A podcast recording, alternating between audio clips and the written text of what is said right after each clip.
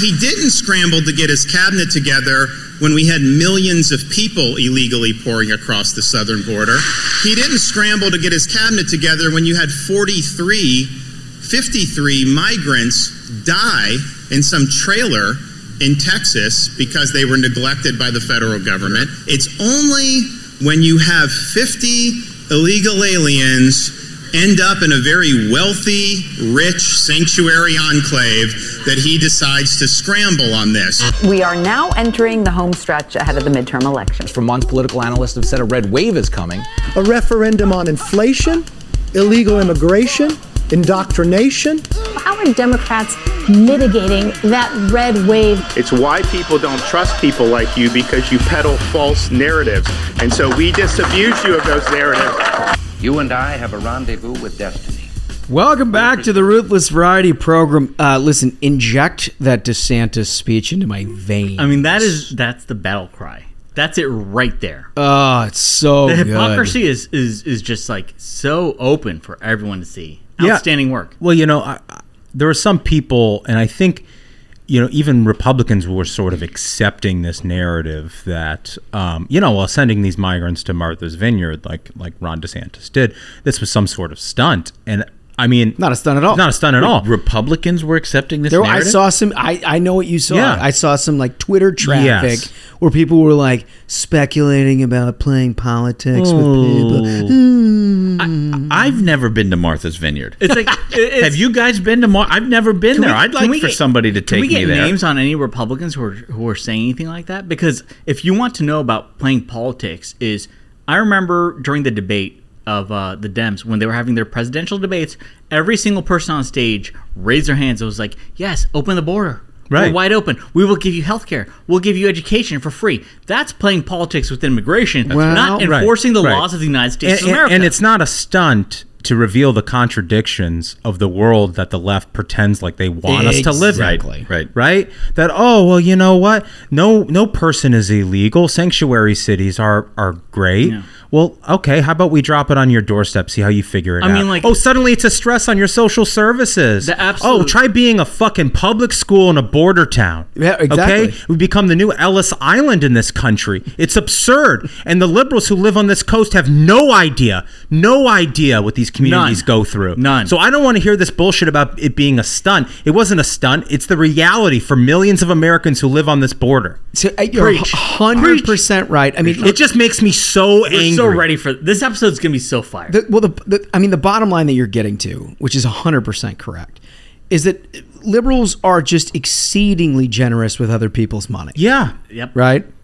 As long as it does not so inconvenience it, them. Well, so, as so, long as, as it doesn't long, inconvenience them. But it's not even it's not even so much as that. So if this is happening in somebody else's state, if it's happening in Texas, yeah, where it's happening, roll out the welcome. Oh, mat. Then the answer from Kamala Harris is the border the is border secure. The border is super secure, right? Right.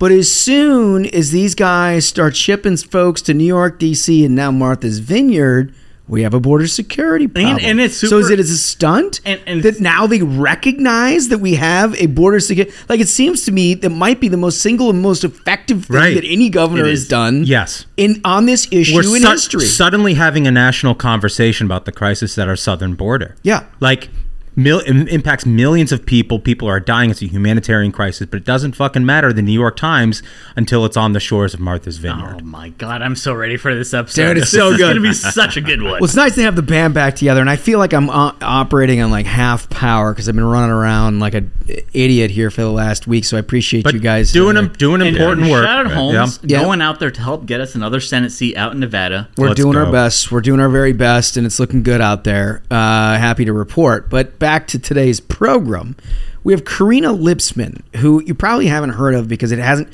she hasn't shown up in that like top tier of districts where all of our guests mm-hmm. basically reside. She's a a candidate in Northern Virginia, which is like a D plus twenty district, but she's a very interesting person and the kind of Republican that you need to run in those kind of districts to make things interesting, or you will never have any change. I got, right. I, I got a preview from Ashbrook about this interview, and it's going to be a banger. She's it's great. It's going to be a banger. She's great. She's absolutely terrific. So she's on. Uh, so let's just get back to, to immigration let's here for go. a second, right? the backdrop to this whole nonsense, you may remember last year. This is a calendar year. This is this year. is very key and, and very important for everyone to recall.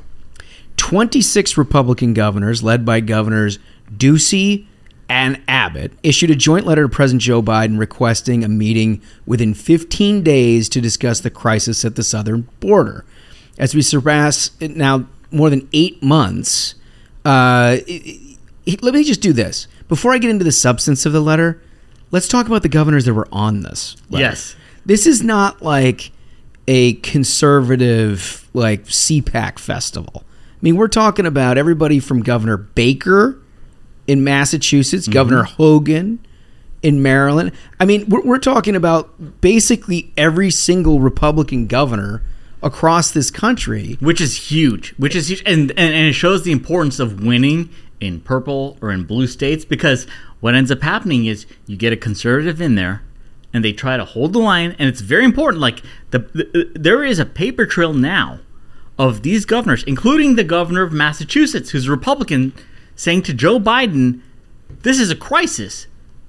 Do anything. We're giving you fifteen days, like fifteen days. I mean, there's a chance that Biden flew to like Rehoboth twice in those fifteen days. So give us, give us one meeting to tell you about how bad this crisis so is. So they sent Biden a letter saying there's a crisis. Please help us. Last year. And he didn't say anything? Nothing. Last year. Nothing. Last year. You got to be kidding. They asked for a meeting within fifteen days. It's been a year and they haven't heard back. Right? And well, he, he does have a stutter. Maybe maybe yeah. he's just oh, not been able to get it out. He's still working on it. Right. But Bracket Man should be able to help him out with that. So the biggest problem that, that these guys have, and this is where I find the whole transport to Martha's Vineyard so ridiculous in, in the charge that it's somehow inhumane. Yeah.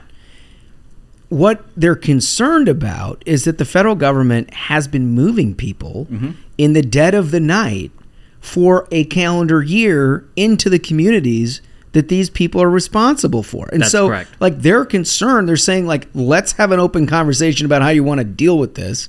They haven't heard back. And now when one governor makes a move to move it to another state, uh, all of a sudden now it's a humanitarian crisis. I saw a stat today from the F A A that as many as four hundred thousand people have been moved within the last year.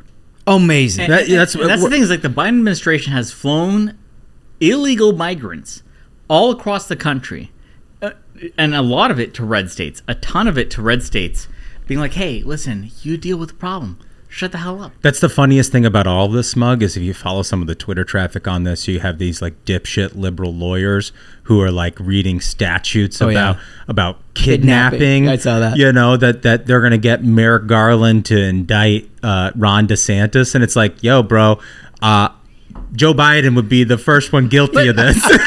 To me, here's the thing is, so like, you know, as has been reported by reputable organizations, every single one of these people who got on that plane to Martha's Vineyard signed off. We're told you're going to, you want to go to Martha's Vineyard? Abso-fucking-lutely. They signed off on it. We're one hundred percent aware where they're headed. And all of a sudden it's human trafficking, okay? Joe Biden has spent his entire administration flying illegal migrants across this country to various towns, and, and, and red state border towns have bared the brunt well, of, of an it's, open it's, border. It's true. They're, one of the guys who signed this letter, the governor of Tennessee, is a man named Bill Lee. He was apparently did a radio interview where he just said, hey, we got a border problem in this country. I want the president to do something about it. The next day, a plane load of migrants shows up in Knoxville. No. Not kidding. This was in the reporting yesterday. So, I mean, that's what's happening here. But, like, Bill Malugin is basically the only one that covers this. This guy from mm-hmm. Fox. Doing a great job. He, I mean, it's, it's such a great job. Terrific. And I saw him post something uh, yesterday that was like the federal government still has not released the August numbers for how many people that they've actually transported away from the, the border, which clearly they're concealing mm-hmm. stuff, which is... Dude, and people are just, like, walking around now. I saw some video, I think it was from him, of just, like, you know, a, a huge amount of migrants just basically walking down a highway. Yeah, they're just, like, hanging out, right? So, but his reporting also indicates the Democrat-led city of El Paso, of course, that's a Texas border town, has transported two thousand three hundred sixty-five migrants on fifty-one buses to New York City since August twenty-third. Seven more buses heading to New York City left El Paso yesterday. The city signed a contract worth up to two million dollars with a bus company to continue this, right? So again, if you're talking about DeSantis doing something irresponsible, well, you're going to have to talk to a lot of people, no. right? I mean, and th- that's the thing is, is it was okay. For Dems, it's okay. Like, they will put their little yard sign up of, in this house, we believe that no right. one is illegal. Unless you show up to my vacation community. And then yeah. all of a sudden it's a crisis. We need the National Guard. We were They put up a GoFundMe. This is, is, to me, it's horrific and ghoulish. One of the most wealthy communities in this country put up a GoFundMe. To deal with their to, migrants. To, to meal, to, to, fifty. fifty. fifty migrants. And they're like, holy shit, everybody across this country, open up your wallets. For God's of- sake, I have a, I have a five million dollars beach house. Yeah, exactly, I, exactly, exactly. Somebody's exactly. got to pay for this problem. Think about in in this home we believe in. Uh, everyone else paying for my problem and shipping these people out with the National Guard. It's tougher to hang over the the you know yeah uh, like you can't get that in the kitchen. But think yeah. about how many think about think about how many empty rental homes there are in Martha's Vineyard in September. And the, this mayor is sending people to New York. Have you seen videos of what's happening in New York lately? There was this video over the weekend of a guy swinging a hatchet in oh, McDonald's. I saw that. Oh, I saw that. Nothing's safe about Manhattan right now. no. And they're send the Democrats are sending them to Manhattan. The Republicans sends them to a nice place. Yeah. That's the difference. It's just, you know, just Repu- Re- Republicans are just participating in the system that Joe Biden has set up. But you, you, you recall...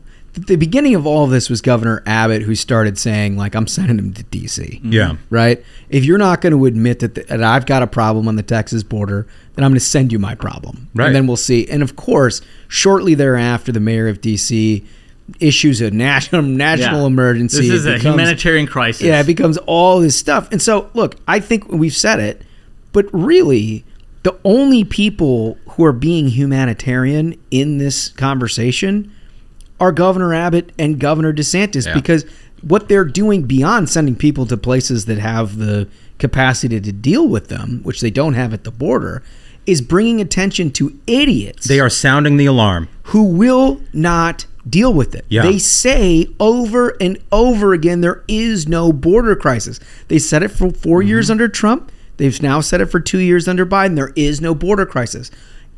Keep sending them. Keep sending them until yep. they say there is a border crisis. Maybe yeah. maybe at some point when the Hamptons become super shitty right. because they're overrun with impoverished people looking for a place to live, then we will figure out how to close the border. Or, or, or right? maybe yeah. some of these Democratic Senate candidates will change their tune. It's not just Kamala Harris saying we have a secure border. Catherine Cortez Masto in Nevada says we have a secure border. She says it's open or it's not open. Yeah. I mean, it, they all... fundamentally right. believe that. Like there, right. there, there are more illegal migrants entering this country in an hour than have ever been sent to Martha's Vineyard.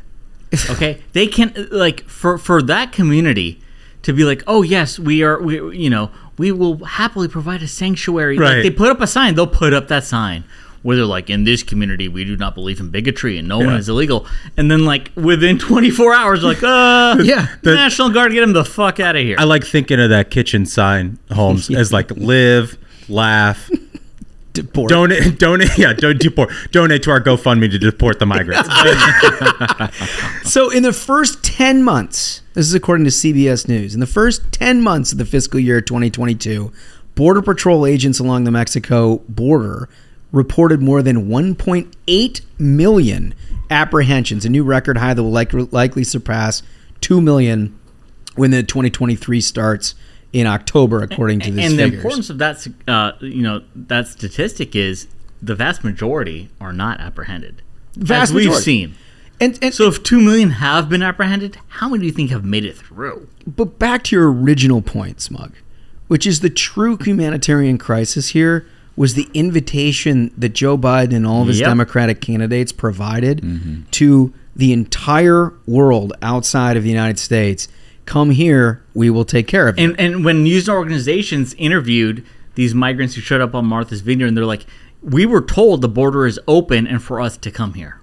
Kamala Harris said the exact same thing when she was running for president and then vice president, and a group of migrants showed up outside of the Naval Observatory last week, and she didn't do anything. Nope. Literally. Nope, she didn't nope. even buy them a Alito's pizza. She just rolled right past them in her giant motorcade mm-hmm. down to the White House to do absolutely nothing, and then walked went all the way back home. She she didn't do anything. Let's let, so I think we've covered the substance of this. Let's talk the politics of it. Okay. Because here's the other thing that I, I just absolutely love about Ron DeSantis. His ability to dictate the terms of debate in this country yep. has really, it really become something. It's impressive. That's a, a hell of a skill. I That's mean, a hell of a skill. There is nobody, we just covered the stats. There's two million people that, that were apprehended and, at and the border. And especially for him, who basically right now, he has become public enemy number one for the media, for the Dems, doing everything they can to just be like, oh God, this guy's a human trafficker. And, and he completely dictates the terms of engagement. Well, and, and even better than that, he forces the other side to take the bait. They right? have to take the they bait. They have to take the bait. And it, it reveals the contradictions. It mm-hmm. reveals the contradictions in their worldview. You've got, like, I, do you guys see that tweet from N B C News? It was no, a what, quote, oh, yeah. Quote, quote about the tra- dumping trash in other people's community. What? Yes. Like They like, compared migrants to trash. Right, N B C News, right. They're like, oh, wait, shit. Right. Yeah. They just make, we shouldn't have been honest about how we feel. Yeah, yeah. I think they were quoting an, a lib activist. Uh-huh. But the, but it tells you how they it, actually think about these people. When N B C News is like, oh shit, the optics will look bad for our side. Right. We better pull that. Because they're fine. Because here's the, the dirty little secret. They're fine with the humanitarian crisis two thousand five hundred miles away. In a red state. That's somebody else's problem. They're yeah. fine with these people drowning to death in the Rio Grande yep. as long as it never comes to their doorstep. They don't they don't give a shit. And that and that's the point that we've made all along. For anybody who's listened to this show for the, the last year, there is nothing humanitarian about an open border. There just isn't. It's the exact opposite. It's the exact, of it's the exact opposite. I mean, what we're dealing with is not just a border crisis and an inconvenience on American taxpayers. That's what Democrats would like this debate to be about. What what they don't want to talk about is the coyotes, mm-hmm. the human trafficking, the raping, the killing, the murdering of children, the the Drugs. unbelievable opioid incursion into this country. They're killing kids across this country. Like, they don't want to talk about any of that shit. They want to make it this all about... I mean, the statistics, like, uh, it was something like uh, fifty percent of, of girls and women who, who tried to make this trip with coyotes and such, their families will buy them Plan B because it's almost guaranteed God, that's that so you're going depressing. to be raped. I mean, it's that, horrific. Awful. And, and horrific. This is allowed and encouraged. When you have the entire Democrat Party in lockstep raising their hands, being like, the border's open. Come here. I will grant you a better life. I will pay for your health care. I will pay for your education. Of course, that's going to uh, encourage an open border situation where these people will seek anything they can if they've been promised, oh, we'll give you anything. And then what happens is the road there is hell. It's hell on earth. And they, they, they're absolutely okay with it until they have to deal with the consequences. Well, Democrats are just... horrible for a variety of reasons, but they're especially horrible to Hispanic and Latino voters, and we have seen a rapid movement away from Democrats among that uh, voting demographic in our country, and I think that calling them trash, calling them breakfast tacos, whatever Democrats do to... It's horrific. Whatever Democrats do to overlook them or demean them is really not... working out very well. Well, the bills come due, right? The bills come due. And the, the charge is being led by the Hispanic community themselves. Right. Right? They are the ones who They're tired of it. are watching these these people exploit their community, try to pretend as though they're on their side, meanwhile treating their people like absolute, as they say, garbage. And right? I think it's very telling of, of this kind of realignment which has happened in the parties where it's very clear that the Democrat Party is this corporate interest, you know, journo kind of an entity which which exists for their little like slogans and, and whatever. Right, right. They'll, they'll, they'll, they'll, they'll be like, hey, we're celebrating Latinx month when like ninety percent of Latinos are like, do not fucking call us that. They don't care. They yeah. don't care. You know, they, they've got their corporate sponsorships. And so when they are like, oh my God, I go to I go to a beach at uh, uh, Martha's Vineyard every summer. How can they allow fifty of these individuals there? It's you wanna, unconscionable. You want to hear how the journos reacted to this? Absolutely. Please, please. So C N N had this just absolutely amazing deal. C N N, uh, it, here's the title. They enriched us. Migrants' forty-four hour visit leaves indelible mark oh, yeah. on Martha's Vineyard. They enriched us. It was a the harrowing... People forty- an indelible mark. The people... It of was the- a harrowing forty-four hours. The people of Martha's Vineyard literally deported these people to right. an Air Force base right. within forty-four hours, yeah. and they say they enriched us. We were touched. I we mean, were really touched. And, you know, and this is the thing. So, like, so like, uh, uh, you know, we early, or earlier we were like, oh, yes, you know, the it's insane for Libs to be like, DeSantis should be charged with, like, human trafficking. My worry is that, like, this is such a deranged administration at this point where they can try to make forty-four hours seem like a, a harrowing experience. Their GoFundMe on forty-four hours, right? And, and, and, and they have such a, like, stranglehold on the Justice Department. Why not? Why wouldn't they take a crack at DeSantis, especially during election year? We've seen they don't give a shit about, like, I think, it's an election year. I think let's large, try to remain kosher. They, they'll they'll bring up any charges that they can. I think it's in large part because of, of Duncan's point, which is if they're going to start having a turning a dim view on this sort of thing, the president of the United States would be first in line on right. the deportation. Yeah. So, but listen, there's more. Washington Post uh, opinion talks about what Greg Abbott and Ron DeSantis don't understand about America. Oh, wow. N P R, the migrants flown to Martha's Vineyard have left, but their stories continue. You know what N P R didn't do? That that the Ruthless Variety program has just done? We have done an a search on Airbnb dot com, popular app for uh, finding rooms mm-hmm. for tonight. I just searched Martha's Vineyard. Mm-hmm. to see how many rooms might be available for tonight. What do you know? There are seventy-five. Wow. Enough to cover. Every man, enough to woman, cover child, every, get every, your own room. Every single one. What do you want to bet? It's cheaper than an Air Force base.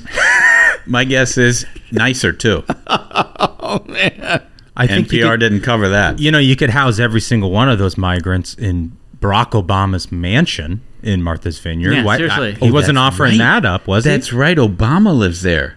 Well, here's the thing is President Obama is very concerned about the ecological crisis that we're facing. You know, the sea levels are rising, right. so he bought a massive mansion in Martha's Vineyard. Yeah, on the and beach. He absolutely yeah. will not house any migrants. No, did you see that? I mean, for God's the, sake. The island could be underwater any day. The guy's day trying now, to have so a don't... birthday party, and the goddamn C D C is like, calm down. Obama, he's like, fuck off. I'm going to have like hundreds of people here. Zero migrants. Did you hear that? Did you see that hilarious meme that repurposed Michelle and Barack's faces on top of that Missouri couple yeah. who were defending yeah. the compound with the guns? Yeah. I mean, that is essentially their take. It's so good. So, but you were talking about Republicans yeah. who, who had an issue. So this next one, you asked to name names. National Review wrote, dumb, needful stunts in Martha's Vineyard.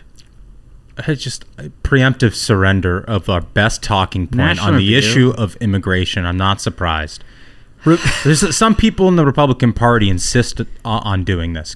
Like giving up before you've even had the conversation. You know before what? You've had the they debate. They don't understand. You know what I don't get it. A lot of this, too, is... Clearly, the majority of your friends are libs, and you're like, I'm going to feel ostracized when we're grabbing brunch, and everyone looks at me. Yeah, because, preemptive apology. Because I didn't say DeSantis bad. Just ridiculous. Washington Post has another piece entitled Reverse Freedom Rides, an oh. echo of oh Martha's Vineyard God. Migrant Flight sixty. Oh. The Atlantic by our man, uh, Tom Nichols, a sadistic immigration stunt. Oh. Yeah. Let me just take a counter view uh, for a moment and say that if Ron DeSantis, by shipping migrants to Martha's Vineyard, is successful at, at even having ten Democrats uh, now convinced that we need a border security solution, mm-hmm. he should win the Nobel Peace Prize. He really should. He should. Do you know win- how many lives he would save? Yeah. By helping encourage having a responsible... responsible immigration policy. Yeah. We enforce our border. Do you know how we let, like, uh, he even said in, in that snippet that we played, fifty migrants died. Yeah. Burned alive in a trailer. And Joe Biden didn't give a fuck. They show up to, they show up to, to Martha's Vineyard. Whoa, wait a minute. My donors are there. Well, maybe some of this has had an effect because Joe Biden, this is according to a lefty outfit, The Intercept, is that Biden and his administration has actually started rebuilding on the wall. They're like, wait a minute. Oh. Martha's Vineyard. Martha's Vineyard should not have to deal with this. Like, holy build shit, build the wall. forty-four hours. forty-four hours and like, fuck it, build the wall. They got this quote from this dude, Miles, who's the Borderlands coordinator for the uh, Wildlines Network. I don't know what the hell any of that is, but the quote is classic. Uh, he said, "It's feeling like it felt during the border construction wall with Trump." This guy says, "I hadn't felt that uh, that on the border in a year and a half, and now it's like, oh shit, here we go again." forty-four hours, forty-four with a GoFundMe, which like doubled its asking, right? And, and and the great thing about that GoFundMe is they posted, they're like, "So the migrants have left, but we will keep the money to further, you know, causes which can help, you know, essentially." We will prove that we are a sanctuary town by keeping all this money from everybody for our harrowing forty-four hours. We, we bought a couple boxes of cereal. We we got the military to get them the fuck out of here. And we're taking your money. I, like, I, I think if I'm Ron DeSantis, I'm pulling out a map and I'm circling Cape Cod and Nantucket oh, yeah. and every other place on the eastern seaboard. We might get this whole wall done. We might get it all done. We don't stop until Ron Klain starts soliciting Bannon style, brick by brick in a seafloor to rebuild the wall. The Clinton Global Foundation. Like if I if I can if I can suggest, you know, if, if, if the libs are so angry about like flights, Ron DeSantis fill a cruise ship and send them to Southampton. Just like unload at Southampton as many illegal migrants as possible. You'll see a lot of those signs currently are like, "In this glorious estate, we believe that yeah. no one is illegal." You got you got forty bedrooms. There you go. Let's see it. And that's the thing is that whenever you call out the left on their bullshit, they always anticipate someone else is going to pay for my college. Someone else is going to deal with this illegal immigration policy. Yes, I have my beliefs. Why should I be held to them? Right? Yeah, I I, I saw the the one piece of color I really liked was the guy who gave the folded one hundred dollar bill to the migrants. Oh, yeah.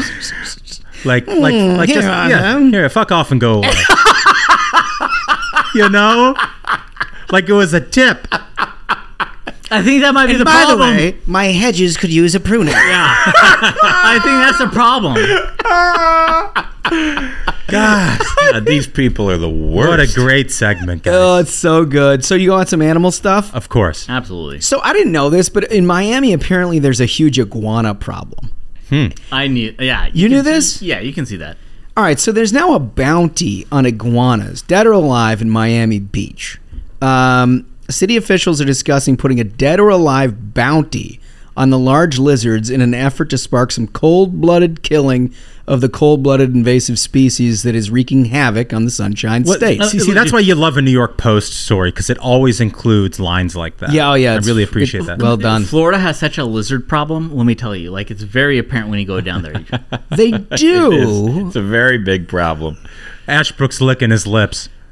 Yeah. It, it, yeah, ex- just, it extends from the southern tip to the panhandle. Lizards everywhere. Lizards run the joint sometimes. Yeah, it's, it's pretty much calling the shots. It's thankfully not anymore. Ron DeSantis is governor, and he is going to put a stop to all of these lizards. Yep, it, indeed, indeed. Uh, so, but apparently, so I, maybe I'm missing something about the iguana. Is the iguana like? Is that like a cobra? I mean, it's a horrible animal. It is. It's yeah. a nuisance. It's like a rat. So, so, oh, so it's been, like a rat, it, but they can be they can be aggressive. I don't know if you've ever seen these. They can be very aggressive. They're pretty, much fa- more so they're pretty a, fast too yeah, when they so want to be. When they, they come at you. If if they want to, they can run. They can scurry pretty quickly. Yeah. But the problem is they like sort of lay out. You know, they're cold blooded. They're, they're, they're, they're, horrible, animals. they're if, horrible animals. If like, it gets cold, if it freezes, they could be in a tree. If it freezes, they, they fall. They fall out they of the fall tree. They fall from the damn trees. Really, it's yes. insane. They die it's and then they, well, they don't. Maybe they don't die. They they they.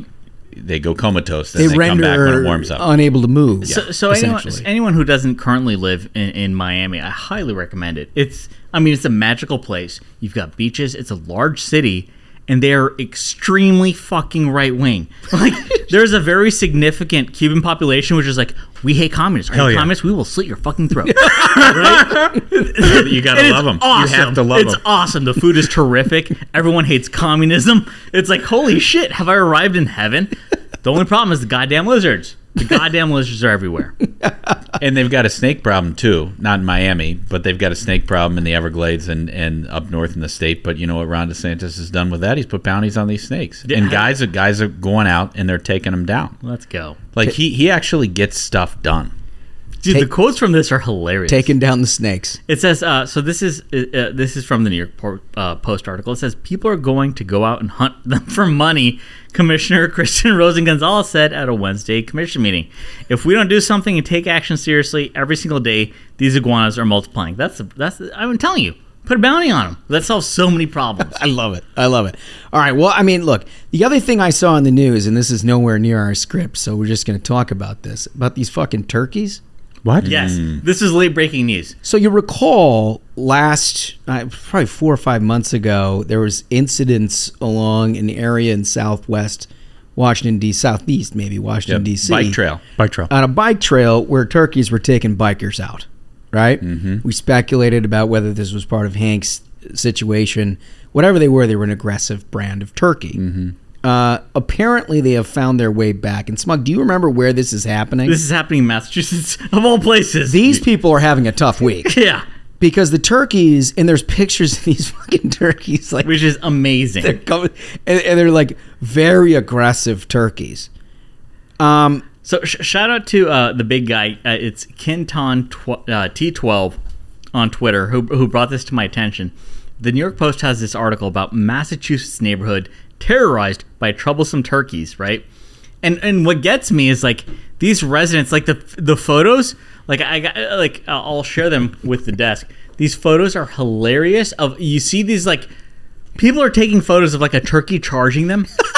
If I ever see, like I told Holmes before we started recording, if I ever see a turkey charging me, I see free dinner. Exactly. Free one hundred percent. Dinner. A hundred percent. You're gonna go, buddy. You're getting cooked tonight. It's it's this it's, is a huge mistake. Serendip- serendipity. Take them out, throw them in the freezer, and then you've got Thanksgiving accounted I mean, for. Can you imagine? Like, here we go. You in, Ma- to- in Massachusetts, they'll be on an Air Force base in forty-four hours. But, uh, but in all honesty, but in all honesty, like I, I, I have a problem with trying to figure out why it is that this is a problem. I agree. Like anytime someone's complaining, like, listen, we've got aggressive turkeys in the neighborhood. You must be eating great. Yeah. Every day's Thanksgiving. What a great, like, I would love for that to be my central problem. Like, when you would think up, they'd be... When embar- I wake up in the day, the worst thing is, like, a damn turkey you know, charges you, me. You know what? When the pilgrims first arrived and they saw turkeys charging, they thought, my God, we have reached the promised yeah, land. Right, Miles, right. Miles Standish himself yeah. looked at a turkey and he shot it with that giant pop gun he had with the buckle hat. Right. And he, did, he didn't complain. It's city he, on a hill. It's just turkeys it. everywhere. You would you would think you'd be embarrassed to admit that you couldn't solve this problem yourself. I mean, right? Can you imagine? Like, here's the other thing: is like, imagine being rocked by a turkey. Yeah, like that's come weird. on, yeah, like taken down. Come on, dude. Like, like he's he's, dra- he's dragging his gobbler over your face. Anyone, anyone, anyone. Oh, jeez, right? The Chinese are watching everything that happens online, fellas. Everybody who's listening out there.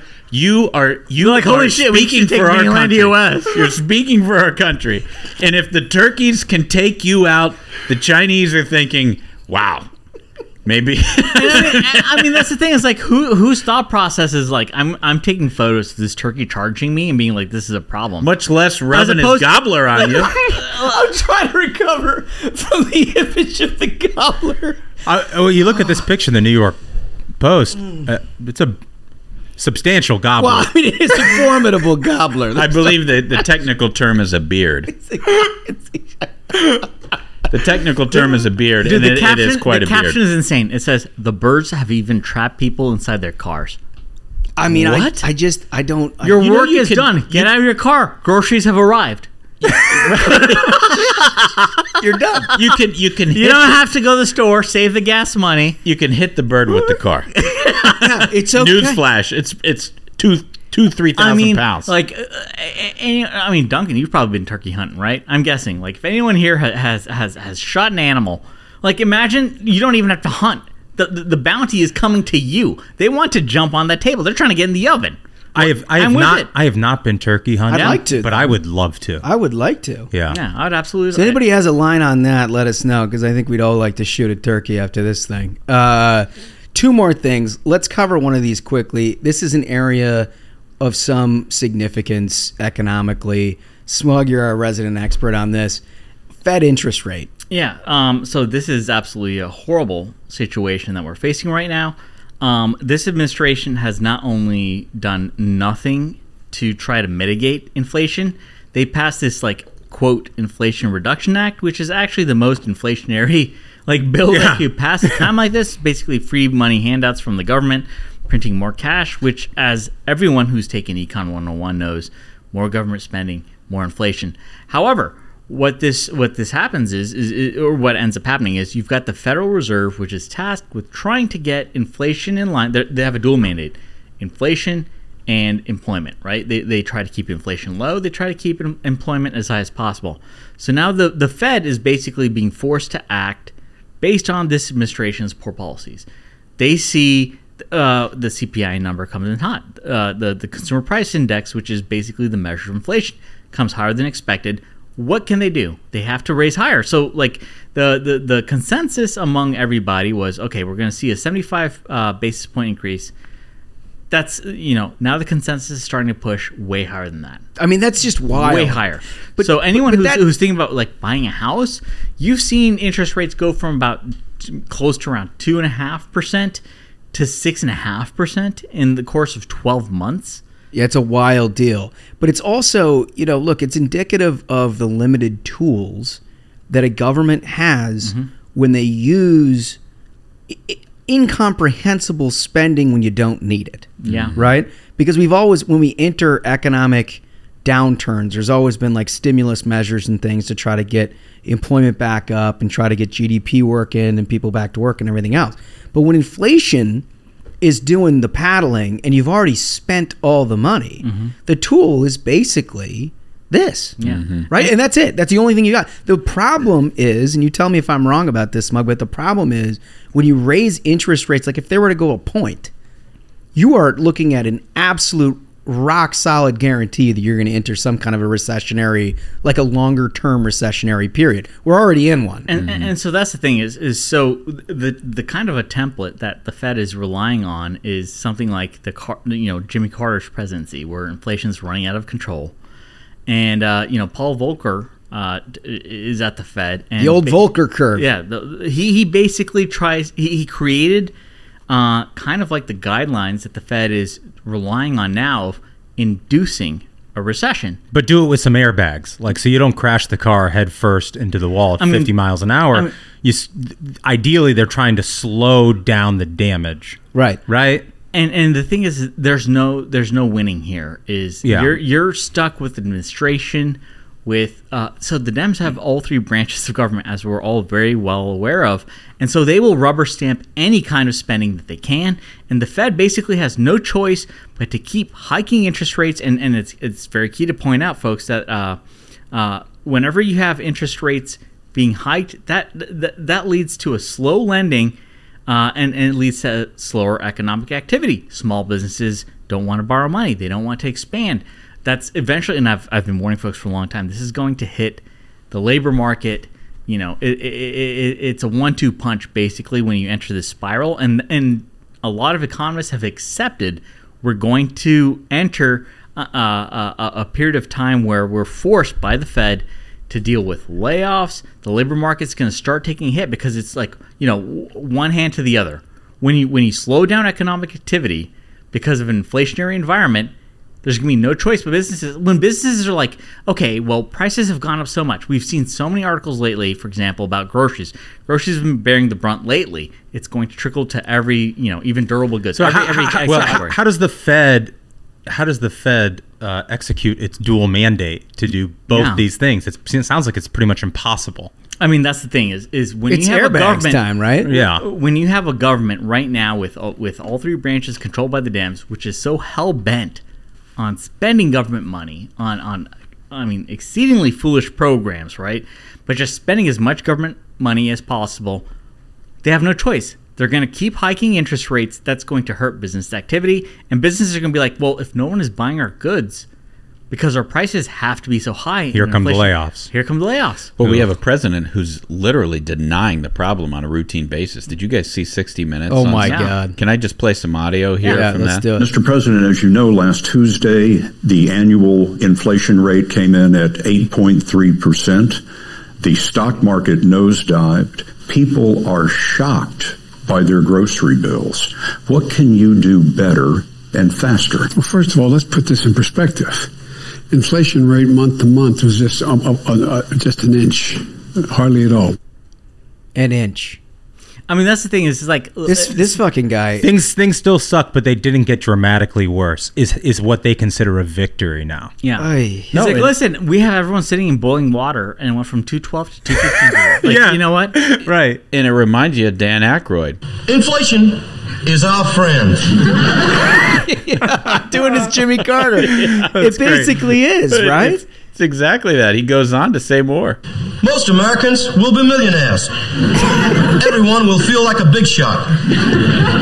Wouldn't you like to own a four thousand dollars suit and smoke a seventy-five dollars cigar, drive a six hundred thousand dollars car? I know I would. I mean, that's essentially what's happening is is you're seeing costs skyrocket so much, so much quicker. And, and, and the problem for Dems right now is is the American people, especially during campaign season, are waking up to the fact that costs are far outstripping their income. Yeah. By, by a very significant I saw a, margin. I saw a terrifying quote over the weekend. The FedEx C E O, they did their earnings call last week, and they had, you know, some pretty disappointing earnings to report. And it was asked on the on the call with shareholders, like, do you think that in your services, if you have if you're missing earnings, that that is a precursor to inflation? And I'm paraphrasing, but he was basically like, the C E O is basically like, no question about it. Mm. And historically, when you have delivery of goods and services that begin to have projections that they're missing, it is a precursor to everything starting to slow down. Ugh. Right? So, I mean, everything about this is rings true. It's terrible. I can't believe we still have to have the conversation about whether Democrats should, in fact, be the stewards of this economy, because it is incredible to me how they've pissed down the drain every tool the government has to try to prevent pain on the American consumer. And now we sit in the situation where we're like, well, we got to choose to chop off our hand or our foot. Right. For for you every know? Republican... That's a good way of putting it. Every Republican policymaker, whether you're elected, whether you're running for office, you need to make the case and say over and over again, we are in a situation where Democrats have all three branches of government, and all that has resulted from this is lives have gotten worse for every single American in this country. Everything has gotten more expensive, and there's no respite. No respite. And the Democrat who represents you did nothing to stop it. Nothing. When they had they a chance. voted, they voted for more inflationary measures. Yep. No, it's one hundred percent. The last thing we're keeping our eye on here in the Variety program, we're going to update you again Thursday because this is a really dynamic situation, is that when Joe Manchin was making his secret deal with Chuck Schumer mm-hmm. to try to just absolutely make inflation a thousand times worse behind a so-called Inflation Reduction Act, which is basically like Green New Deal light, Um, it's spending unbelievable. We've since come to find out that it is not deficit neutral, and it's actually increased inflation, surprise, surprise. Um, but in that deal, he somehow solicited from Chuck Schumer an idea to do some permitting reform, right, which helps his home state. But they had to do it on a different bill, right? They had to do it on a spending bill, a must-pass spending bill, like a C R. And Manchin, for the last like two weeks, has been talking about, well, that was the deal that I did, and we'll shut down the government, basically, if my deal's not in there. Republicans, not surprisingly, are like, get fucked, Joe Manchin. Yeah, and I think, you know, those four words, get fucked, Joe Manchin, should be the mantra. Like, going forward, he has shown he acts in incredibly bad faith. Totally bad incredibly faith. Incredibly bad faith. He, he has lied to Republicans. We should not allow our... He, he thinks he can hold everybody hostage to get his kickback. Because that's all this is. Is he wants to get his, you know, silver, uh, how many silver coins from Schumer for, for, for pushing Green New Deal. That's what this is. Don't let that happen. He should get nothing. Dems should get nothing. Vote yes on nothing a Dem puts forward. From now to Election Day, the American people are going to hold these these Dems accountable who've made America so much worse. So, so for our listeners, um, can you explain a little bit about this? How this permitting issue would end up in a continu- continuing resolution? Yeah, basically so, a funding in the government. So basically, what because of the com- incompetence of Democrats, and but this is government largely. We end up with this at the end of fiscal years, time and time again, where there is these appropriations bills that fund the government in the United States that have to pass, but they never do their work. Yeah. At least they never do their work on time. And so they have what they call a C R, continuing resolution. Basically what that does is take last year's law and push it forward. It's just kicking the can. Now, now I will say, from a Republican standpoint, it's not the worst thing in the world, because more government and more spending is always a bad thing. So if you could take last year's levels and right. push it forward, generally speaking, that's preferable to what these Democrats would want to do in the future. So C Rs are fine, kind of a bipartisan procedure. As incompetent and ridiculous as a way to run the government, it's better than the alternative. It's better than the alternative. Especially with Democrats controlling everything. But that's the thing, is that's what's critical. But what's always always happens is that you run into it, and ends September thirtieth, the government funding, right? What always happens is you get into September and all of a sudden Democrats start looking around at each other and they're like, fuck, I guess we got to keep the lights on in this place. Yeah. So they'll cobble together something, and then they'll have whatever the deals that they made. They'll try to slip it in and tell Republicans, like, take it or you're shutting down the government. Because they know the media is always going to run with, oh my God, Republicans are shutting down the government. Dems control every branch of government. Yeah, that's axiomatic. If Democrats want something, the media writes it. It's just as it's as plain Jane as anybody could ever find in Washington. The problem that Schumer has is he didn't vet this with his conference, right? He got the votes on the deal in August, but ultimately he has a large number of Senate Democrats, sort of your, like, think of them as the environmental left wing, the Ed Markeys of the world, and like Elizabeth Warren and, the, and those people, where they're like, no, we're not going to do any permitting. Energy permitting stuff on this, so I'm, I'm not. So, so he doesn't have a full conference. Similarly, in the House, so you'd have to rely on Republicans to vote for this thing in order to give it a, get it across the finish line. Now, Manchin thought, well, I think Republicans probably support permitting, which, as a as a standalone prospect, may be the case. I don't know if that version, the version that he is talking about, is something that people would support or not. But given the hostilities of a month and a half ago, and the deception and the lies that he had to Repu- right. his Republican colleagues about how he would never support a, a tax increase or anything else we've, in the middle of an right, recession. We've, we've seen this movie before. In fact, they solicited Republican votes on the CHIPS Act, saying that the Green New Deal was dead. Oh, this is what we're going to get done. Oh, I'm Joe Manchin. I would never raise taxes on the middle class during a recession. Oh, I don't want to make inflation worse. And but now I want do? your help on this. Right. He fucking lied to us then. Lied. And he lied to us with Chuck Schumer. They they created this whole bait and switch on the Republican conference in the Senate. Yep. I think we should tell him to go fuck himself. Bingo. Yeah. No, and I think it's like the, the official position of the Ruthless Variety program, that this is, if Joe Manchin wants to shut down the government, let Joe Manchin shut That's down the it. government. That's yeah. the thing.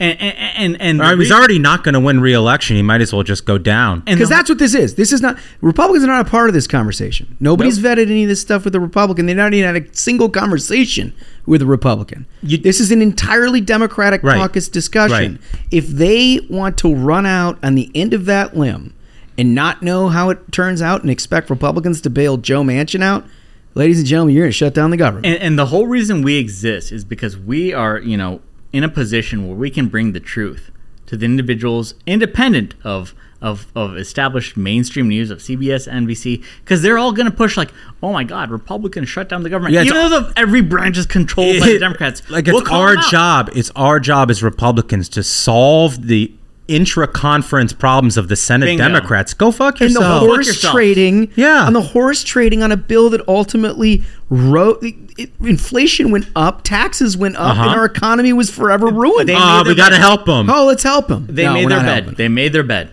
We're not helping them. So anyway, that's just a brief thing. We're going to get more in depth if we actually, if this becomes a live fire exercise. My guess is they're running into a bit of a, a meat grinder on this thing, and I hope that is the case. Anyway, let's get to our interview. It's a good one. I want to welcome to the program somebody who at least a number of us here in this room are going to have the pleasure of voting for uh, this fall, which is, you know, we don't get that opportunity a lot in Northern Virginia. Yeah, the, I mean, this this interview seems a little selfish on our part. It does. It does.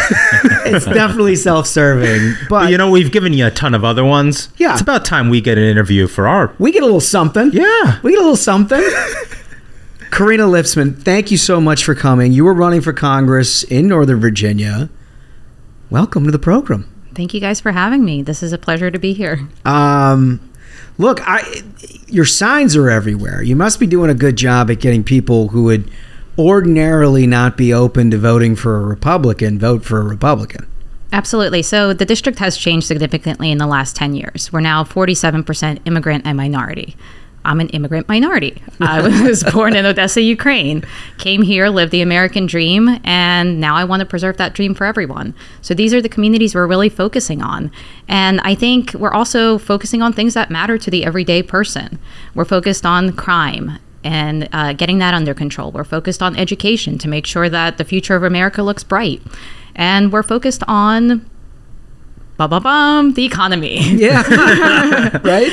Well, so I read an interview that you did uh, some months back, indicated that the Youngkin election sort of was a burr in your saddle, that you knew at that point that, you know, jumping into a D plus twenty district, uh, it seems like you're just running into a meat grinder, but y- your your view of that victory from Governor Youngkin was that there's a pathway here. Absolutely. Uh, Governor Youngkin made it okay to vote Republican, and a lot of independents and Democrats uh, embraced the issues that Governor Youngkin was campaigning on. Again, they were issues that everyday people care about. They weren't polarizing politics. They were things that affected every single American. And you had the education issue, which is a huge one, mm-hmm. uh, that the angry non-political moms or parents showed up and they were just like, we need to have parental rights. We need to have insights into what goes on in the hallways and in the classrooms. And so he's kind of paved the way for us to be able to follow a playbook where you are focusing on everyone, regardless of what your political affiliation is. Yeah, well, and and to be clear, you're running against Don Beyer, right? Who, just the worst. I mean, other than seeing his name on the car dealerships, you don't see anything from him anywhere in the district, right? I mean, this is like an absentee congressman in a lot of ways. We haven't seen him anywhere. Uh, members of Congress sometimes don't even know who he is. And uh, I've been to over thirty-eight uh, back-to-school nights, farmers markets, events in the district, all around the district. We've asked him to debate us on multiple issues, and mm. he still has not uh, responded to us. So if he is listening, please, Don Beyer, feel free to, uh, the offer still stands. But he, uh, you know, we had a couple of civic associations put on the, uh, forums for us. He's only shown up to two, one which was virtual, and then the third one, he decided that he was going to send a surrogate. That's not fair to the people of the district. Maybe he's quarantining. Yeah. Maybe. Maybe. He's, yeah. I mean, it, it seems like he didn't have any answers for, I mean, wh- while people in Northern Virginia were struggling with closed schools, curriculum issues, as right. Youngkin uh, pointed out during his election, dealing with all kinds of, of problems in terms of the economy and local businesses and restaurants and things like that. I mean, you heard virtually nothing from this guy. Yeah, he was, uh, he closed down our businesses. We now see empty uh, storefronts. Uh, people struggled. Uh, we've seen with education, obviously, our children struggling. Suicide rates have gone up. Drug and alcohol abuse have gone up. Uh, you've basically closed the entire world, the entire uh, country for what? Because now the C D C believes that social distancing doesn't exist or masks yeah. don't exist. And it's like Don Beyer voted for all of that. And he, that's the thing, is he just votes along party lines versus what is important to the people of his district. Which is an amazing. And look, I, I love what you're doing here, because I think most people, again, you look at a district, and this Don Beyer, what he's doing is he's looking at his district saying like, yeah, well, I'm just not going to get in any trouble here. I'm not even going to show up. And they're just going to vote for me because that's what they do. They vote for Democrats. You're going in there and saying, no, there's a real option. We can actually handle a question about schools and talk about this as a community. And I imagine the response to that is pretty good. Oh, it absolutely is. I mean, Don Beyer feels entitled to this seat. He's made it very clear. When Point Blank asked about me, he said, great candidate, great campaign, running in the wrong district. And so he said, wait, he said that about you? He said that about me. Like he, like he's a political operative. No, it's like Charlie Cook over here. Yeah, right. It's incredible. But it's like, you know, I mean, the voters can't vote for change unless they know the change is a possibility. Right. And we saw that with Youngkin, right? Yeah. That's what I love about this, mm-hmm. you know, because people like Don Beyer, hey, look, COVID was great for him. He didn't want, you know, he doesn't want to be around to serve the district in the first place. And now he's got an excuse not to show up. You know, so why does he? Th- why do you think he wants to be a congressman? Because it's not like he does anything. I mean, we were talking earlier. I'm not even sure his colleagues know who this guy is. I, for him, I think uh, he actually said that this would be his last term, so he's on his way out. I mean, if ever you have a great opportunity to kick a guy out, he's like, ah, I don't know if I'm yeah. here. He's like, she's running the wrong district. Also, I don't really want to run in this district. I mean, he's got to he's got to be in Palm Beach. I mean, this guy, first of all, he's got a ton of money. Ton. Yeah. A couple hundred million bucks. He literally owns, if you, if you drive by a car dealership, it's got his name on it, right? So this guy, he's probably not hanging out like on Glebe Road asking for votes at this point. No, absolutely not. I mean, he's nowhere in the community at all. but, but but his staff clearly thinks that he is, and uh, feels, again, that he's just entitled to everyone's vote without actually having to work for it. And I think that's the issue with politicians these days, is they're so entrenched, they're so out of touch with what's going on in their district that they forget who actually put them in the office in the first place. And that's where I think we need change. We need more uh, reasonable, common sense people in Congress who are actually going to work across the aisle and get things done. And yep. It starts with one person. Well, Karina, so how do you how do you get involved in this line of work? Like, what what about your background? You say you're first generation. Yes. So, so like, uh, there's a lot coming at you in life. All of a sudden, you're like, you know what? I'm going to run for office in a D plus twenty district. Like, what do you got going on? You just felt the need to serve? Absolutely. So uh, my background is uh, I was born in Odessa, Ukraine, came over here on a refugee visa when I was eight years old with my single mother and grandparents, didn't speak English, lived mm. in low-income housing, on food stamps, went through the Baltimore public school system, became a citizen when I was eighteen by choice, because America is the greatest country in the world, and put myself through college in three years with a bachelor's in economics. Worked in the financial industry during that time, then switched gears and moved into the defense and intelligence community. And then to prove myself, I went back to school and earned a master's in engineering from Johns Hopkins. Good Lord. Wow. She's got more degrees than a thermometer. I mean, that's just so, so, and you've settled in, in Northern Virginia, and you've got to be at some level looking around, wondering what it is that the politicians that say they represent this place are doing, right? Exactly. And like I said, um, you know, the district has changed significantly. I moved to Arlington ten years ago. It no longer do- looks like Don Beyer. Mm-hmm. It no longer uh, is representative of the politics of Don Beyer. There's a lot of immigrants and minorities, about forty-seven percent, that actually live in our district, and they are being hurt the most because they're the underprivileged. They're the ones that are always ignored by politicians unless it's election year. And you know, it, it, they feel the pressure the most. They can't uh, afford to put food on the table, pay their bills, uh, put gas in their cars. They're looking at the education system. Mostly, you know, we've seen T J, Thomas Jefferson uh, High School, and parents who came here, immigrants who came here, especially the Asian community, are ticked off because now they're not being uh, allowed to come in based on uh, meritocracy, mm-hmm. and you know, it's based on skin color or based on your background. And you know, that's not why people come to America. They come here for opportunities and freedom, and mm-hmm. we need to preserve that American dream for everybody. What's so interesting about this district is it, its proximity to the nation's capital would lead everybody to believe that everyone is just hyper political. In their professional lives, they probably are, right? It over-indexes in terms of people paying attention to the news or whatnot. But what's so funny is somebody who lives there, um, there's an amazing amount of disconnected progressive stuff that happens basically because nobody's paying attention at the local level. Right. Right? I mean, how many streets and schools can we rename in the last year and a half? I don't know anybody, and I have some really left-wing neighbors. I don't know anybody who was asking for that. Right? No, no. But, you know, they they wouldn't necessarily speak up about it because they don't want to make waves, right? Yeah. And if you live in a community where you feel like you don't have an alternative, where you feel like you don't have a choice, what's what's the value? What what do you get out of being being the person who says, hey, this is crazy, you right. know? And that's what I love about this race so much, is we're finally giving people an alternative mm-hmm. where maybe they'll be courageous and be like, yeah, you know, I am progressive, or, you know, I'm center left, but Don Beyer hasn't done anything for me. Right. And, and, you know, my kid is a year behind where they should be in school because, you know, the psychos who let this go too far um, have, have ruined their ability to learn things. Mm-hmm. And, you know, I, I mean, that's what gives me a little bit of hope, I hope. Yeah. Well, I think that's right. I mean, how much of the COVID experience sort of formulated your necessity to get involved? I, I think that was the biggest thing as yeah. why I decided to get involved in the first place, is watching where our country's going, and it eerily resembled what we left in the Soviet Union. Mm. And so you saw indoctrination of children.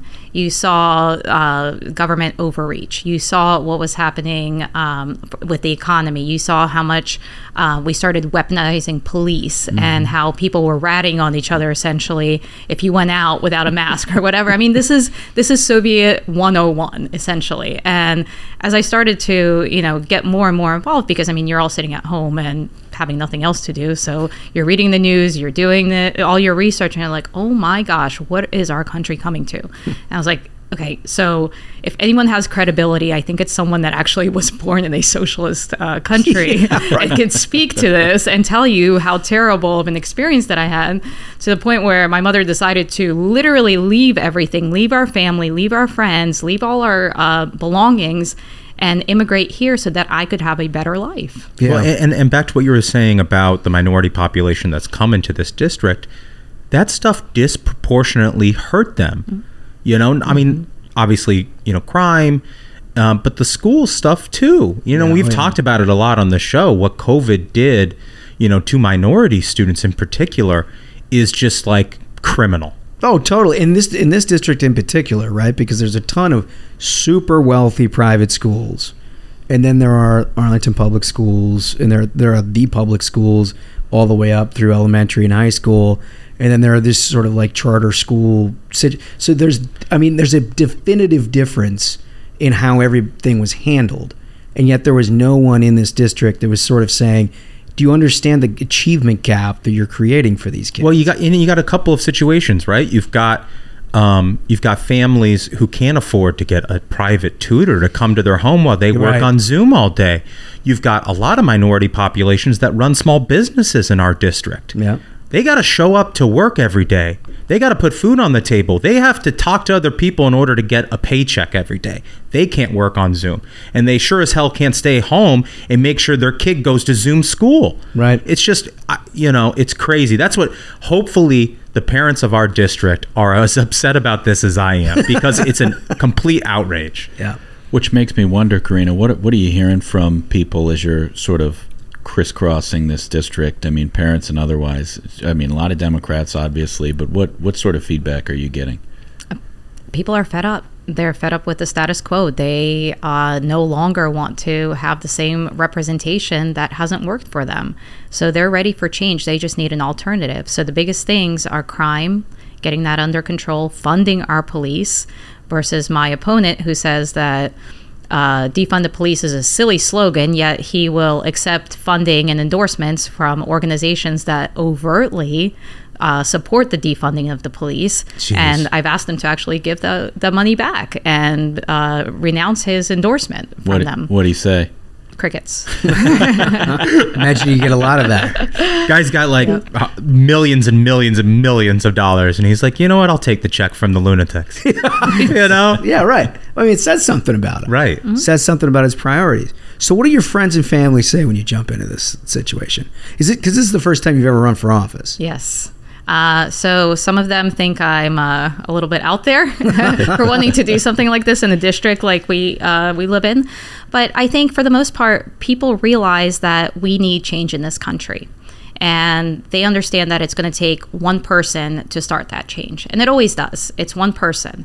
And that's what I tell people in the community is, yeah, you might not be, you might not like what you're seeing right now from your representative. You might not even know who your representative is. Mm-hmm. But it starts with one person, and it starts with one vote. And if they give me a chance this November to be their representative, I will improve their lives. I will work for them. I will be part of the community. I won't skip out on forums or town halls. And I've actually made a promise that I would hold at least um, one town hall a quarter, just so people can gather and I could understand what the issues are in the district.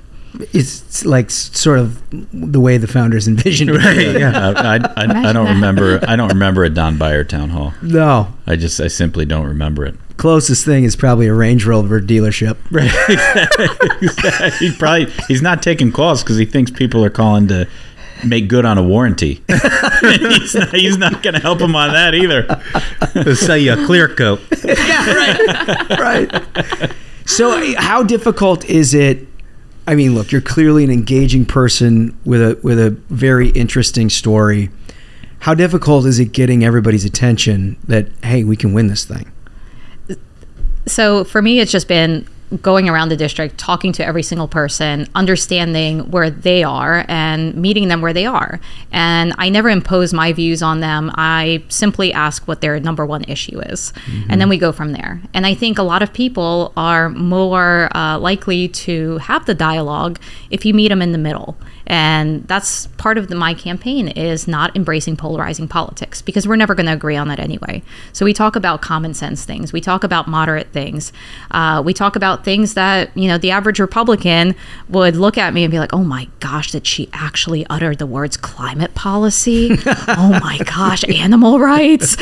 What world does she live in? Well, I mean, I know my neighbors, you're going to have to talk a little bit about that stuff if you want to have a conversation with them. Right?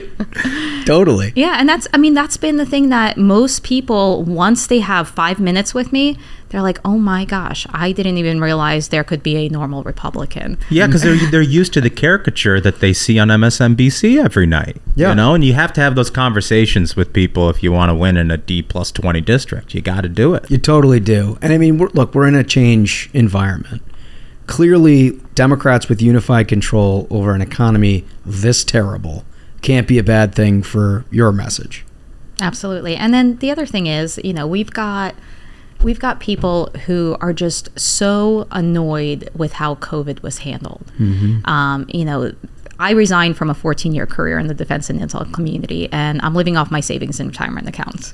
So I'm watching those dwindling. So when Don Beyer says we're in, you know, the best economic prosperity in the last forty years, I was like, well, I don't know what you're talking about. I mean, maybe someone that's worth two hundred million dollars that's doing insider trading off CHIPS Acts and making money. Yeah, maybe. Uh, no, little immigrant Karina is not, you know, is not making that kind of money. So Buyers looped into the Pelosi deal? They should start a hedge fund. I mean, oh. Seriously. Just saying. I'm just saying they have good quality returns. It would be worth investing. Wow. Yeah, so I guess I didn't even realize that. I mean, this guy really is totally out of touch. one hundred percent. And that's where, you know, people want to have transparency. They want to feel like their voices are being heard. I mean, at the end of the day, your representative should be your voice in the halls of Congress. Mm-hmm. They are your boss. The constituents are your bosses, not the other way around. And so a lot of these entrenched uh, career politicians, they just feel so entitled to whatever it is that uh, they have, their current seat, that they don't they don't even want to do the work. They mm-hmm. don't care. They don't care about what the people want. They care about what they want. How is it going to line their pockets? And that how is that ultimately going to set them up for the next stage? Yeah. So so as you're looking at your campaign, every campaign has got things you love about it. It sounds like what you love about it is going out and talking to people and listening to what they care about and being able to respond to them.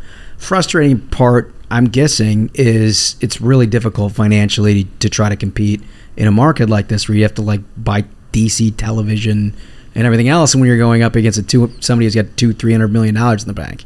Right. Uh, so everything is grassroots. I got in and realized that the party wasn't going to help me, and so I basically created my own infrastructure because there wasn't one in place in the eighth district. And I started from scratch, and I said that I was going to do things completely different, because over the last thirty years, we clearly haven't been doing things right, because we haven't had a Republican in this seat. Mm-hmm. So I put together a new playbook.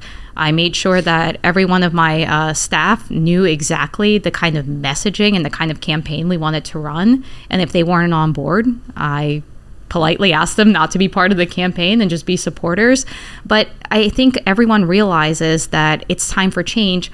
And also, I will say, the House is going to flip. Mm-hmm. Regardless, the House is going to flip, whether I get the seat or not. But wouldn't people in the eighth district want someone who's part of the majority, who's rational, who's common sense, who's moderate, who has a great approach, to be able to influence the things in the majority that would actually benefit, mm-hmm. versus having someone who so out of touch will be in the minority. He's got one foot out the door. And there's already has one foot out the door, because he said it, he already said right. he was gonna, this was going to be his last term. Ugh. That's incredible, right? I mean, it's just, wow. Look, it's a compelling message, for sure. How much does, because there's, you know, when I talked about sort of the progressive stuff going on in Arlington and everything else, there's a bunch of local issues that just are mind-boggling for anybody who pays attention. Like, for example, this this upzoning situation. The zoning thing. Have you heard this from people? The missing middle? Yeah. Yeah. I mean, people have to be talking about this. Absolutely. And I, I think people are against it. The majority of Arlingtonians are against the missing middle. And I mean, they don't care. To shorthand for our audience, basically what it is, is they they zone property, rezone properties where these contractors can come in, purchase in bulk any property that comes up, and immediately have it rezoned for like low-income housing, duplexes, all kinds of things in neighborhoods that have absolutely no infrastructure to handle something like that. Not a parking lot within a country mile, impossible to deal with. And yet there's this progressive, it started in San Francisco, this this progressive principle that every neighborhood should have these low-income housing multiplexes in them. Well, and, and the way that they sell it is this, I mean, completely astroturfed, yes, in my backyard. Right. And they say, oh, well, we, we want affordable housing. We we want, you know, Arlington to be livable for everybody. And like, look, I don't have a problem with that at all. But I can tell you how that actually ends up in reality in a lot of communities in Arlington is the greed, the the, sh- the sheer avarice of these like, const- you know, building companies, the con- these right. contractors. Like, they're trying to extend a road through my neighborhood just so that they can build like three more lots. Right. You know, we have like a neighbor who like purchased the house next door so that they couldn't extend the road, because these contract, these developers, they just want more and more and more. And it's just like, at what point are we, are we thinking about the future of Arlington for the people of Arlington versus, you know, the contractors who don't live here in the district? Yeah, I mean, that's the reason I bring it up, is because it dovetails with your message perfectly, right? The only reason we're even talking about this is because you have elected representatives at a local level that actually just don't care. They don't care. Right? They don't care what their people... People show up to the... They, they've had a few hearings about this mm-hmm. in Arlington, and people show up and they're like, this is ridiculous. Like, we're all for affordable ho- housing, but like, let, let's not do a blanket zoning of the entire county. Right. Like, let's figure out where we can put housing in to make it affordable for people. But they don't care, because they know at the end of the day, the contractors want to be able to put an eightplex on a lot that used to be a single family I mean, home. It feels like you can surf off of some of that discontent at the local level, right? Absolutely. I mean, especially look at the school systems. What is that going to do to the schools? Right. Overpopulation right. in schools, they're, when they're already hurting, where there's already a shortage in uh, well, teachers. And it's not like they're going to lower my taxes if they put duplexes around the corner, right. you know? Like, oh, oh okay, you're going to broaden the tax base. How are my taxes going to go down? They're not? Oh, okay, well, then I'm not for it. how, about, how about that? No, you're absolutely right. I mean, look. Uh, I hope people are as pissed about this as I am. They are. I've uh, I've attended a numerous amount of Good. forums, and I think the majority of people in Arlington are absolutely against missing middle. I think once they realize what it actually is, right. uh, it's no longer a, oh my gosh, I feel bad because we need more uh, affordable housing.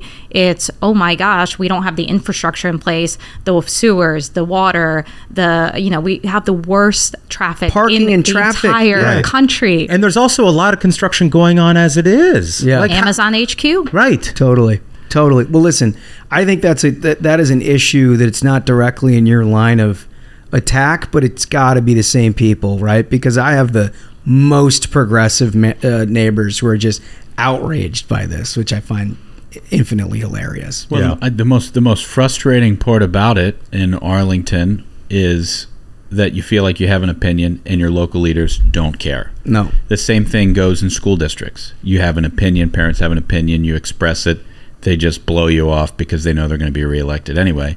And it sounds like that's what is happening at the federal level, too, with Don Beyer. Yes, absolutely. And, you know, something that we've seen, too, is parents getting more involved in school board races. Yeah. Uh, people getting more involved in local politics because they're just so fed up with how everything's being governed and just throwing money at the problem versus actually figuring out what's the catalyst for this? Where's the root cause? How do we resolve the root cause of all of this versus actually, you know, uh, just throwing money at it like Don Beyer and other politicians have been doing. Yeah. Yeah. No, it's all a good point. Mm-hmm. Karina, we've got three questions for you that we ask everybody. All right.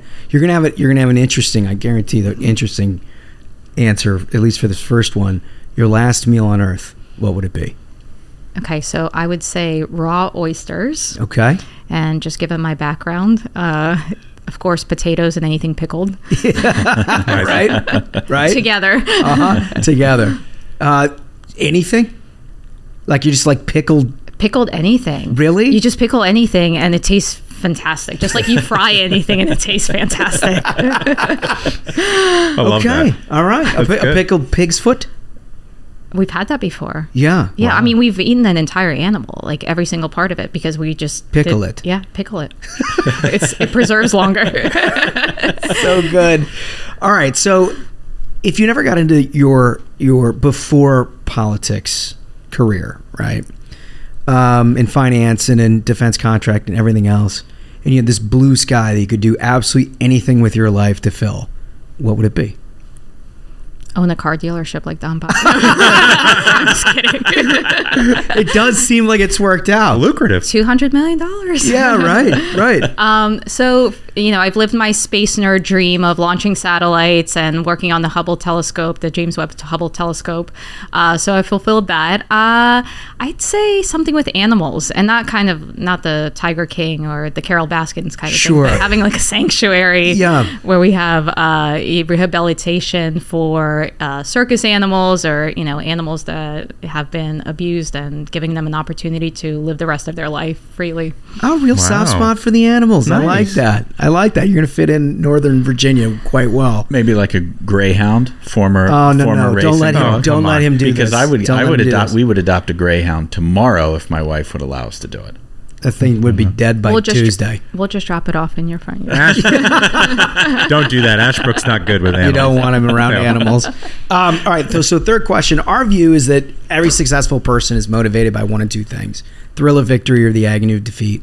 Obviously, nobody likes losing, right? But it's about either you're a sunny optimist who sort of climbs to the next challenge or every sort of success that you've had in life lasts like five seconds, but every defeat that you've ever encountered is like it just weighs on you and is your driving force to try to do everything in your in your livelihood to prevent it and to move to the next thing.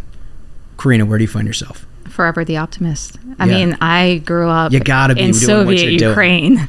Right. I went, I came here with absolutely nothing, not speaking the language, putting myself through school, being able to run for Congress. I mean, America doesn't get better than that. So uh, that's great. That's a great message too. Karina, if our people want to help you out, where do they go? Karina for Congress dot com. Donate, join.